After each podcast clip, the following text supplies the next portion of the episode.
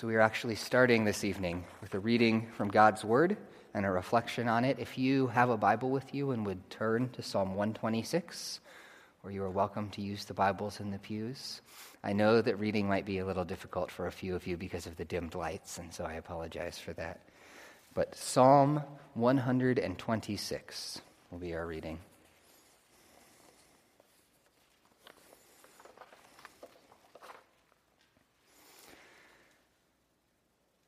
When the Lord restored the fortunes of Zion, we were like those who dreamed. Our mouths were filled with laughter, our tongues with songs of joy. Then it was said among the nations, The Lord has done great things for them. The Lord has done great things for us, and we are filled with joy. Restore our fortunes, Lord, like streams in the Negev. Those who sow with tears, will reap with songs of joy. Those who go out weeping, carrying seed to sow, will return with songs of joy, carrying sheaves with them. God's word, let's pray. Our God and Father, as we come into this time tonight, as we reflect on some heavy things, I pray that you would be with us, be with all of us sinners as we sit under your word. Be with me, a sinner, as I preach it. Amen. In, there's this novel, Everything is Illuminated, um, which is a novel that I like by this guy named Jonathan Safran Foer. And it's kind of this story about this fictionalized version of himself. And I don't know if I can exactly recommend it. It's a really neat book, but it's very challenging to read. Um, but as I was thinking about Ash Wednesday and Lent and the kind of heaviness of it, I found myself reflecting on this quote, this description he gives um, of the character who's basically himself early in the book. He describes him this way He says, He awoke every morning with a desire to do right, to be a good and meaningful person, to be as simply as it sounded and as impossible as it actually was, happy. And during the course of each day, his heart would descend from his chest into his stomach. And by early afternoon, he was overcome by the feeling that nothing was right or nothing was right for him, and by the desire to be alone. And by evening he was fulfilled alone in the magnitude of his grief, alone in his aimless guilt, alone even in his loneliness. I am not sad, he would repeat to himself over and over. I am not sad. And if he might one day convince himself, or fool himself, or convince others, I am not sad. For whatever reason, I've always resonated with that description. Not because it's beautiful or insightful, not only that, but because it betrays something really essential, I think, about my heart at least, and about many of our hearts. All of us have deep pools of sadness at places in our hearts. You can't, can't not have that sadness, right? There's deep pools of sadness in our world. People fail, and people betray, and people die, and things don't turn out the way that they, we would like, and stuff breaks and passes away. We live in a world where all of that is true, but a world that is also in many ways allergic to feeling or admitting that sadness. I am not sad is in many ways what we're kind of taught to do in response to those feelings. So we distract ourselves with our televisions and our phones, and we construct these elaborate fantasy lives on the internet or through photographs. And we keep busy, busy, busy because we know that if we slowed down for too long, we would suddenly have to confront that kind of heaviness and the sadness might catch up. And when I talk about that, I'm not primarily talking, right, about sadness that is what we would think of as sort of clinical depression, right? There is that sort of deep shadow that certain people and certain of us wrestle under, and that's a little more complicated than the sadness that we all share because it's something that in many ways you may well need help to get out from under. But even if you're under that kind of dark shadow, right? Or if you're just under that normal kind of sadness, one of the realities of our world is that we're kind of encouraged to keep it hidden all the time. Um, admitting that sadness makes us feel like failures. Um, it's kind of a great taboo. And that can actually make those struggles a lot worse. And that taboo, that sense of failure, is why I have always thought that this season of Lent in the church calendar is so important. Because Lent, historically, has been meant to be the season of sadness. Um, not that we feel that sadness all the time during this season, right? Um, or all at once. That would be too much for any of us to bear. But that this is the time for us to admit it and to let ourselves feel at least a little bit of it. And so tonight, I want us to reflect a little on that sadness that somewhere I think is in every one of our hearts. It certainly is in mine. Psalm 126 that we just read is a psalm that's always been really powerful to me. It's one that I've returned to a lot, particularly in moments of deep sadness, because it perfectly articulates the reality that I feel. The first three verses recount this happy past, right? If you, if you look at it, the psalmist remembers the Lord's great works of salvation in verse 1. When the Lord restored the fortunes of Zion, we were like those who dreamed. God came in salvation, and it felt so incredible that it felt like a dream, like they were sleepwalking through this, this beautiful world. And um, our mouths, in verse 2, were filled with laughter, our tongues with songs of joy. God's people were so free, so full of gladness that it spilled over, and even the nations around them had to admit it. Then it was said among the nations, The Lord has done great things for them. And the nations were right. The Lord had done great things for us, and we were filled with joy. All of that, that whole first half of this psalm sounds like this happy, beautiful world, except that it's all also in its own way haunted and heartbreaking because all of the, those first three verses are in the past tense. They're all reflecting on a world for the psalmist that was and is no more. One of the temptations when the present is sad is always to seek to live in the past. The glory days of high school, the flush of young love, back when the kids were still at home. We try to retreat to those moments and we smile at the memories. But that only makes the present harder because these days are not those days anymore. That is the past for this psalm, a time of beauty and hope, but that is not the present. So, what does the psalmist pray? Then in verse 4, he says, Restore our fortunes, Lord, like streams in the Negev. The Negev is this desert, right? So the psalmist is praying, Lord, that's what you have done. Do it again. Life is like I'm walking in a desert and I'm parched and thirsty. Let me find water. Be a stream in the middle of that dry land. And then come the key verses, I think. At least they have been for me, in 5 and 6. The psalmist prays all of this. And on the one hand, he trusts, there's this note of hope that God will ultimately answer this prayer and bring healing. He uses this picture of a harvest in those last two verses that those who sow will reap with songs of joy, that they will come back singing, carrying sheaves of wheat. But in the present, that is not what the psalmist expects life to be.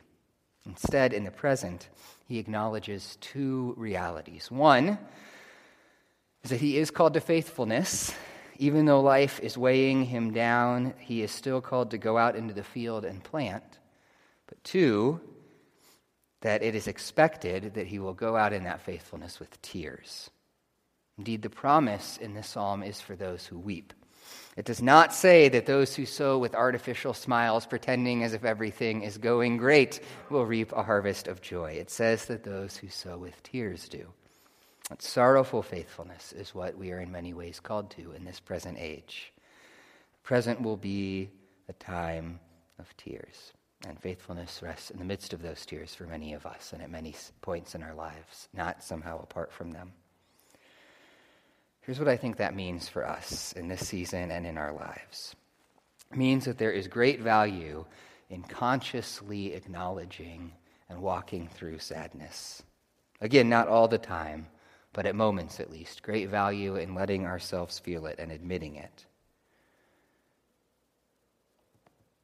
This season and tonight, in many ways, are really meant to be times where we reflect on our guilt and our mortality, which are the springs from which those tears well up. And there are a few things as countercultural, really, I think, as setting aside a time to reflect on our guilt and mortality and sadness. We do everything in our power to hide them from view in our world. But I think it's deeply important for us to let them in for two reasons. First, simply because those things our guilt, our mortality, sin, and death they're true. They are a true part of our world. They're not the only truth. We shouldn't only be sad and penitent and downcast, but they are a part of it. I mean, I mean, you think about death, right? For much of human history, death was actually something that people thought about constantly in this age before modern medicine um, and before like the decline of things like infant mortality before nursing homes before hospitals death was just a part of people's worlds right? It wasn't shoved away to the corners. And so it was something that people actually talked and wrote about a lot. There was this whole genre of old literature called the ars moriendi the art of dying that, that was actually some of the most popular books in, in those people's day. And I've read a couple of those books from those, that genre. And, and I think as I, reflecting, as I reflect on them, I think that those people's need to confront death, the fact that they couldn't hide it away, in some ways made them better people. See, the thing about those books is that they were never about sort of morbidly, you know, obsessing about death. Rather, they were always um, calling you to to use death, use mortality to put the rest of life in perspective. That dying well and living well went hand in hand. One of the strangest things, for example, about our modern world is the way that we view time, and in particular, how we view time as a problem. Have you ever noticed that? That, that? that free time for us seems to be a problem that we will pay people great amounts of money to solve that, um, you know, that we feel as if, oh dear, what do I do with all of this time that I have? I need to find a way for people to take it from me and spend it. I, I, when I praise a, a TV show or a movie, right, I talk about how it made me lose track of time. And um, that's not all bad, right? Rest and entertainment are a fine and normal part of life. But there's a danger in that because if we do that, and we keep doing that and we never reflect on it and we just keep having people take our time from us, there does come a point where we run out of time. And what strikes me reading people from the past, for example, is that they never saw time as a problem. Instead, they almost always saw it as a resource, as something to be spent or invested. Um, and they did that because they had that clear sense that there was an end to it, a clear sense of their mortality. Here's how the Puritan Jeremy Taylor puts it in his book from that ars moriendi genre, holy living and holy dying. He says, God has given to man a short time on earth, yet on that eternity depends. We must remember that we have a great work to do, many enemies to conquer, many evils to prevent, and much good to do. God has given every man work enough for the time that he has. Now, look, there is an extreme to that kind of approach that I'm not recommending either, right? Rest and entertainment, like we said, those are fine things. I'm not saying that you need to feel guilty about, you know, the, the, hour or two before bed where you relax. Right? You don't need to walk up to somebody who's watching TV and just be like, What are you doing? Don't you recognize your impending death? You know, I mean, it's not that extreme, but I do think when I look at my own heart that I could spend time reflecting a little bit more on my own mortality. I think that if I did, it would challenge me relationally to hold the people that I love tighter, to tell them how I feel more often, to seek to bless them more, because life can be fleeting. And I think that if I did, it would challenge me practically. It would make me ask questions like how can I best use my time? What does it mean to live a life that, when viewed from its end, was truly good and worthwhile? And our mortality, I think, if I reflected on it, would challenge me spiritually to, you know, I mean, it's so easy for all of us to act like this show is just going to go on forever, right? But it is appointed for all of us to die, and after that to face our Creator. And it is worth reflecting on the question of whether or not I'm prepared for that. So it's good for us to reflect on those sad things because they're true. It is also good for us to reflect on them because I think that only by acknowledging that sadness can we experience true joy. Only by acknowledging that sadness can we experience true joy.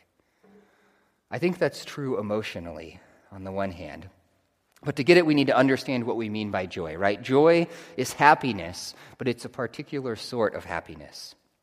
We use the word happy to mean all kinds of stuff in our world, right? We can mean Happy can just mean not feeling bad, right? Just being okay. Happy can mean distracted, entertained, you know, kind of pleasantly arrested by something. Happy can mean that my appetites have been satisfied.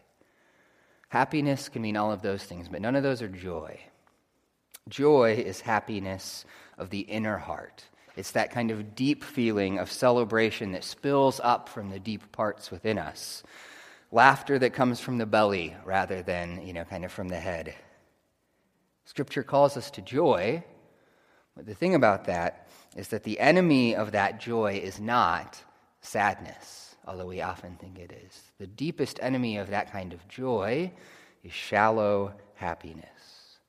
In the name of being happy in those shallower senses, what many of us can seek to be instead is some version of medicated. I don't mean literally medicated, right? Although, certainly for certain people, Things like alcohol or opioids or other things like that can be a tool that we use. But animated, medicated through distraction, through diversion, through gluttony or sloth or sin. Uh, those things that we can just indulge, not because they're giving us that deep joy, but just to kind of keep the sadness out. And the problem as anyone who's, you know, who you talk to who's physically medicated, right, can tell you, is that while it does keep you from feeling really bad, it also keeps you from feeling particularly good. C.S. Lewis has this quote, and he's talking about love in particular, and about um, how loving, if you're going to love someone, you always have to open yourself up in some ways to being hurt. But here's, here's what he says, and I think it's true of all true joy. He says, To love at all is to be vulnerable. Love anything, and your heart will be wrung and possibly broken. If you want to make sure of keeping it intact, you must give it to no one. Wrap it carefully round with hobbies and little luxuries and avoid all entanglements. Lock it up safe in the casket or coffin of your selfishness. But in that casket, safe, dark, motionless, airless, it will change. It will not be broken, but it will become something unbreakable, impenetrable, and irredeemable. Which is to say, that the more we learn to feel and acknowledge our sadness, the more, in a real sense, we also learn how to rejoice. Our emotional wells kind of get deep in both directions at the same time. Or, as that author I mentioned at the beginning, Jonathan Safran Foer, puts it in another book, you cannot protect yourself from sadness without protecting yourself from true happiness, too. So there is an emotional reality to the truth that only by experiencing sadness can we feel joy. And there's a spiritual reality to it. Lent is meant to be a season of repentance of acknowledging our sinfulness and our guilt and reflecting on how far short we fall. But here's the thing I think it's easy for us to get confused because we can think of those practices just as ends in themselves. If we think the point of repentance is just feeling bad, um, that seems wrong, and that's because it kind of is wrong. The point of repentance, the point of reflecting on our sin, is that it helps us understand the greatness of what God has done in saving us. If we consider ourselves to be pretty swell people, then God's grace is really not a very significant thing. But if we understand that we are divine enemies and cosmic traitors and destroyers of the world and of other human beings, then suddenly the love and salvation of Jesus Christ becomes a really powerful thing. Our measure of the cross is always equal to our measure of our sin. Our measure of the cross is always equal to the measure of our sin. The more we realize that we are sinners, and the more that we acknowledge the darkness of this world, then the more beautiful God's work of paying for our sins and breaking into that darkness with His light start to look. And that is why we celebrate Ash Wednesday and Lent, and why I'm inviting all of us, both tonight especially and in the coming weeks, to reflect a little bit on those hard realities. Why I think it's good for us to practice a season of sadness, because that is what makes Good Friday and Easter and the season of celebration that follows them so meaningful. Jesus has died to cleanse us from all sin. Jesus has risen for our salvation from the reign of death. Those are glorious truths. But our ability to see their glory always rests on our ability to see our need. So now, tonight, we're going to spend a little bit of time acknowledging that need to our Father. If you look in your bulletin, there is a series